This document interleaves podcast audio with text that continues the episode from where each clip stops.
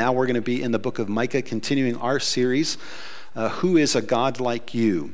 And that is uh, that title comes from the very last chapter in the concluding verses of the book of Micah, uh, where he says, Who is a God like you? and then describes uh, God in beautiful ways, but it's also a play on his name. Micah literally translated as Who is like Yahweh. And that's Micah's primary job is to help other people, not in looking closely at him and in examining him, saying, wow, what a special person Micah is, but that he has this message that is supposed to help the people of his day say, who is a God like our God? Because so many of them had drifted into a posture of still worshiping the God of Israel, but no longer exclusively and getting increasingly comfortable worshiping many different gods, sort of covering all of their bases.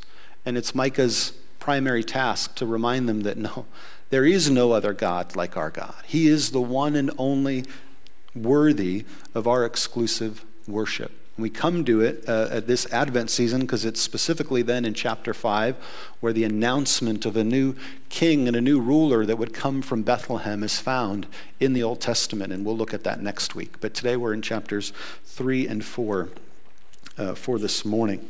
Uh, in chapter 3, uh, this is verse 1. And I said, Hear you, heads of Jacob, and rulers of the house of Israel. Is it not for you to know justice? And just so you know, because we're considering two chapters, we're not going to read all the verses of both chapters, but jump down to verse 8 if you have a Bible in front of you. Then we read this, uh, which is a description of Micah for himself. But as for me, I am filled with power, with the Spirit of the Lord, and with justice and might, to declare to Jacob his transgression and to Israel his sin. One of the things that Micah chapter 3 focuses on in a unique way is he's challenging all of us to consider what makes a leader. Uh, at the verse 1, he addresses all the leaders, the heads of the houses and the rulers of Israel. And then as the passage unfolds, he has a lot of critique of those leaders. Uh, further down, then beginning in chapter 9, he renames them again and says, Listen, you rulers of Israel. And he specifically addresses the priests, he addresses the heads of the household, he addresses the prophets. And he's looking around in his day and he's saying, There has been a failure on the part of the leadership of the people of God in his time.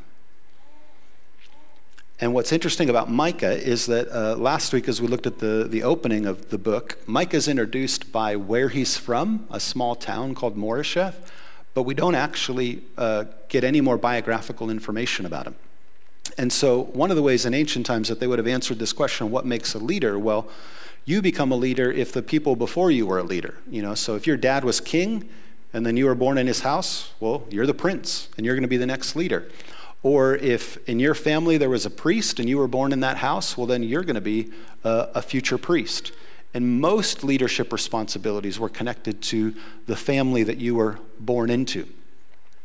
But Micah's looking at it in his own day and he's realizing that the people who have all those positions aren't doing what God would want them to do with those positions of authority.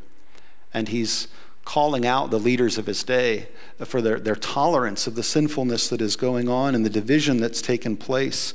And when we look at Micah himself and we realize we know almost nothing about Micah, we don't know who his mom and dad were. We don't get this pedigree that helps us say, well, of course, Micah should be the leader. Except we get this description in verse 8 that we read together. He said, But as for me, I am filled with power, with the Spirit of the Lord and with justice and might, to declare to Jacob his transgression and to Israel his sin. And we realize that Micah is embodying what real leadership is. Whether his background gives him the credentials to do it or not, he's living in a time when the people who should be leading aren't. And he is a vessel available to God to be used by him, to be filled with his spirit, and to declare his word. And by his willingness ultimately to get his leadership, not from where he was born or what school he graduated from, but from the God who made him and who gave him his spirit, Micah becomes exactly the leader that the people of Israel need. And there were others, there was Isaiah and others, but it was the same reality that what made them the leaders of their day that we would now, well over 2,000 years later, still open up books and read what they had to say is not because of the specific house they were born in or who their parents were, but because in their day and age, they were available to God to be used by Him to speak the truth. And that's what makes a leader someone completely trusting in God and willing to do whatever He calls them to do. Whether or not anyone else would have picked them for that task, they, they rise to that task. And so it's one thing to be given the position of a title of CEO or this or that, and then realize, but nobody likes to work for you. And no one is excited to ever meet with you or follow after you. You have the title, but there's not a lot of people who are craving to be with you and to do what you do. And then you encounter people who you're not sure where they came from, you don't actually know how much authority they have, but people are drawn to them. They want to be with them, and they want to follow after them. And those are the people that are actually leading. Whether they have the title or not, just by their life and their personality, their generosity of spirit to other people, wow. When you see this man or woman, you see people who want to be with them, who want to get counsel from them. Those are the kinds of leaders we need. Now, ideally, we take those people and we make them the leaders because they exhibit those characteristics. That's basically what the New Testament uh, encourages us when we think about leadership in the local church is don't look for someone who would never do any of these things and then hope that if you just throw a title on it that then all of a sudden they're going to care to be Christ-like. No, no, no. Look around and just say who's who's the ordinary average person, not where they were born, not who their parents were per se, but who do you see following after Christ, yielded to him and willing to speak the truth that he compels him to do? Well, those are the people that you would want to make leaders. Because then you know that when they're in leadership, rather than using their authority to take advantage of everyone for their own good, they're willing to take seriously their responsibility to do the best for the most amount of people, even if it requires a sacrifice on their part. Those are the leaders we need. And I submit to you as Christians, that question of what makes a leader could also be restated just what makes a mature person? What makes an adult?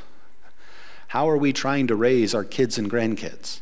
What are we holding out to them as this is how you know that you're doing what God wants you to do? There's not just a number on that. Oh, well, just as soon as you turn 18, you know everything you need to know. Or as soon as you get a college degree, then you're going to be ready. No.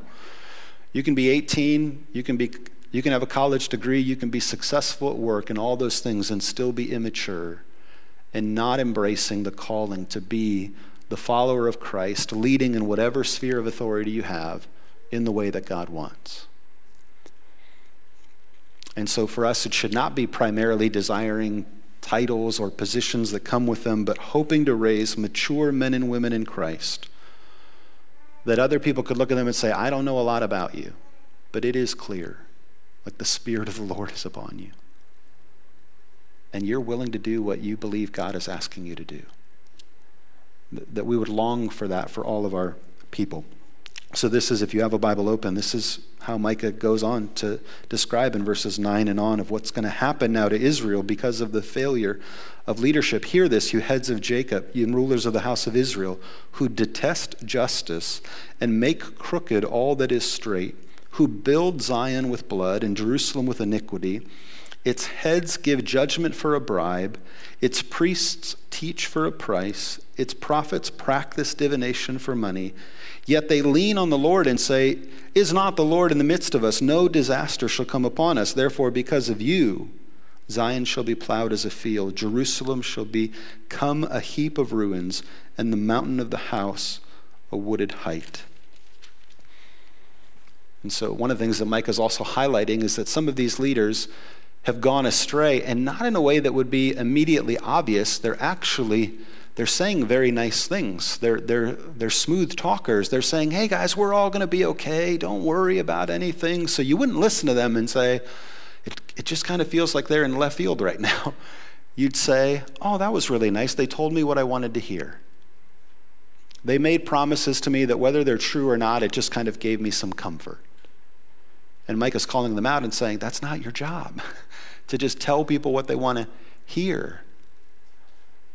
And so just be willing to do whatever is asked of you. You have a responsibility to do what you know is right, whether people are ready to hear it or not. And so there's a discernment needed in our part to say, do I only want to listen to the people who tell me what I want to hear? It's natural for most of us. None of us like getting criticized. None of us like feeling like we're being evaluated or judged.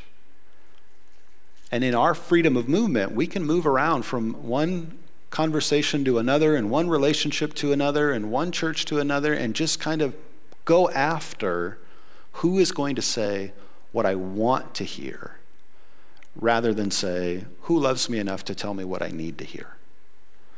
And that applies in every area of our lives. To say, I think it's actually better for me to hear criticism, even though I don't want it and I don't crave it, than to isolate myself from all the people who would be willing to speak the truth to me. And that was one of the struggles and the temptations that was present in Micah's day, and it's still present in our day. But once this judgment happened, then we turn to chapter 4, and all of a sudden there's this amazing promise of a new thing that God is going to do. And so this is the beginning of Micah chapter 4. We read in the first two verses It shall come to pass in the latter days that the mountain of, of the house of the Lord shall be established as the highest of the mountains it shall be lifted up above the hills, and people shall flow to it. And many nations shall come and say, Come, let us go up to the mountain of the Lord, to the house of the God of Jacob, that he may teach us his ways, and that we may walk in his paths. For out of Zion shall go forth the law and the word of the Lord from Jerusalem. And so, where chapter 3 ended, it was judgment was going to come such that the city was going to be plowed to the ground. And now we come to chapter 4, and there's this promise that in the latter days, the mountain of the Lord is going to be established and things are going to be built back up again. And when they're built back up again, it says, the peoples shall flow to it, and many nations shall come and say, Come, let us go up to the mountain of the house of the Lord.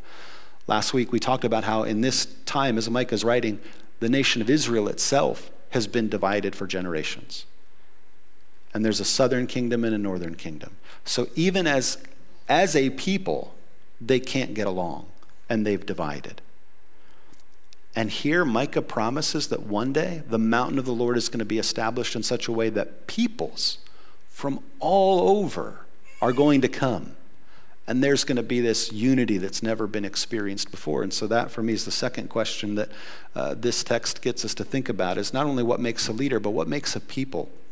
What helps us feel like we belong to something and that holds us together in spite of all of our differences? Um, so for me, having grown up, and uh, my name is Peter, for those of you who don't know me and are just visiting, uh, but my parents were born in Eastern Europe, and so when they gave me the name Peter, they gave it to me spelled the way my grandfather uh, spelled it, which is P E T A R. Uh, and so even people now who meet me and they, they want to then send me a text, like autocorrect doesn't let people spell my name the way it's spelled. Like it just forces it back to the uh, English spelling of P E T E R. And so I'll usually get like a text and then an apology afterwards, like, hey, I know how to spell your name. It just, my phone autocorrected it. Um, but growing up, I had the regular experience in public school that, like, when the teacher went through the list of names, both my first name and my last name are not the easiest to pronounce for the average teacher in public school. And so all kinds of names came out that I just was happy to respond to and say, yes, that's me. Please stop trying. Uh, I'll tell you, I can tell you later what that is. And so for me also, anytime we would have like gone on a road trip and we would have stopped at a rest area or something and there would have been a stand with a bunch of keychains with names on it, like I just quickly learned there is no point for me to go up and look at a whole bunch of keychains. Like they won't have it spelled the way my name is spelled. And it's like, I'm as American as it gets. I grew up here. I ate Lucky Charms growing up and uh, loved American movies and TV and stuff. And I know, I know from whence I came. But I knew I could never find something like that with my name on it. And also then knew I am I am from here. This is where I grew up. But there's also something about me that is a little bit different. And it wasn't until just uh, about four years ago when I traveled uh, back to the country that my parents are from and I saw a stand of keychains. And I said, Oh my goodness, I bet you I can go. And I did. I went and I found my name spelled correctly. And I was like, this is where I'm from. Like, these are my people. They know how to spell uh, my name this way. Uh, but it's things like that. It's our names, it's the food we grew up eating, it's the clothes we like to wear that we helps us feel like we're part of something uh, bigger than just ourselves. And the promise here that Micah is speaking is that one day there will be a time when people from every nation will come together. Say, well, how's that going to happen? It's so hard to get along with people that you grew up with, that you know really well, sometimes with your own family. How, what could possibly bring together people from a variety of nations? But I'll read the, the further description because it only gets better as it goes on in chapter 4. It says, so, for out of Zion will go forth the law and the word of the Lord from Jerusalem. He shall judge between many peoples and shall decide disputes for strong nations far away. And they shall beat their swords into plowshares and their spears into pruning hooks. Nation shall not lift up sword against nation, neither shall they learn war any more. But they shall sit every man under his vine and under his fig tree, and no one shall make them afraid. For the mouth of the Lord of hosts has spoken. For all the peoples walk, each in the name of its God, but we will walk in the name of the Lord our God forever and ever. In that day declares the Lord. I will assemble the lame and gather those who've been driven away and those whom I've afflicted. And the lame I will make the remnant, and those who were cast off, a strong nation. And the Lord will reign over them in Mount Zion from this time forth and forevermore. I mean, it's breathtaking that there will be a day when people from every nation will come to the mountain of the Lord and the people in every nation that are often the most neglected and marginalized. I'm going to bring back the lame. I'm going to bring back the outcast. You're also going to include the people that sometimes, for many nations, they have a terrible history of trying to exclude within themselves. Yeah. What could possibly do that? What could form a people like that? And it is God Himself. It is that when He establishes His authority and His law is what goes forth, and people live in the righteousness that He guides us with, people will be drawn to that. Just like they're drawn to leaders who actually know them and care about them and who long for their good, when it becomes clear that God has established in Mount Zion His law to go forth and that He really does love us and He really does care about us, that there will be a drawing to that, that God alone can do that. And as we pursue Him together in worship, He can unite us and say, if it's not me trying to get you to kind of adopt my culture or vice versa, and everyone worrying about how not to offend each other, but all of us saying, wherever you were born, wherever you come from, are you willing to pursue God together? Are you willing to worship Him together and exalt Him above all things? Yes. Okay, well, then it doesn't matter where you came from. It doesn't matter where I came from. I can teach you some of it if you want to hear about it and you find it interesting, I'll tell you about it. But it doesn't need to make you feel any barrier to get together with me and sing about the Lord who reigns on high, as we did, that the nations will come and acknowledge his authority. This is the promise of Scripture. We see it in the life of Jesus that when he came and offered healing to the lame and uh, included those who were outcast, he was bringing people together from all kinds of backgrounds. I'm currently uh, reading through a book that I'm finding really helpful called Gentle and Lowly The Heart of Christ for Sinners and Sufferers. But it talks about uh, what Jesus was doing in his miracles while he was on this earth. And so this is a quote, uh, not from the author of the book, he's quoting someone else, a German theologian uh, called Jürgen Moltmann. And he says, When Jesus expels demons and heals the sick, he is driving out of creation the powers of destruction. and is healing and restoring created beings who are hurt and sick. The lordship of God, to which the healings witness, restores creation to health. Jesus' healings are not supernatural miracles in a natural world. They are the only truly natural thing in a world that is unnatural, demonized, and wounded. It's powerful. But the promise of Micah 4 that there would be a day when all nations would no longer learn war, that their swords would be beaten into plowshares, that everyone would live and not be afraid of anyone else, is something that every one of us craves and longs for. Because that's how God made us originally in His garden. That we would not experience the pain of this world and the suffering of it. And so we need God to come to show us what it's like to be the people that He desired originally for all of us to be. And looking a little bit differently, talking a little bit differently, being born in different place, none of that is a barrier.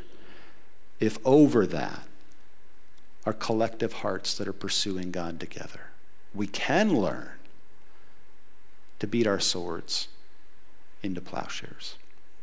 We can learn to interact with one another where, though we're different, none of us has to be afraid of one another. We, we long for that. And so then the last question is well, what offers us hope that that would come? It, it sounds ideal. There's many even organizations in the world that uh, would highlight that as an objective or a goal because even people who don't believe in God or specifically believe in Jesus can acknowledge how much better the world would be if the description of Micah 4 was really lived out.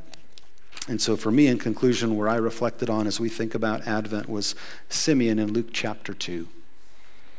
Here is someone who is also described, kind of like Micah, as filled with the Spirit of the Lord that he was given a prophecy that he would not pass until he saw part of the fulfillment of the Lord's Christ. And so when he has the opportunity to then see Jesus in the temple, this is what we read in Luke chapter 2.